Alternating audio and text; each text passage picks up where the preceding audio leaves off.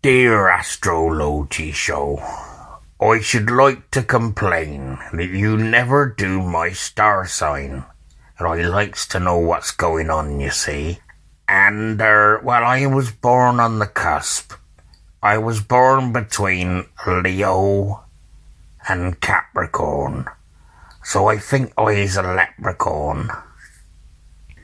So if you could let me know what's happening for leprechauns, I'd be most obliged. Thank you very much.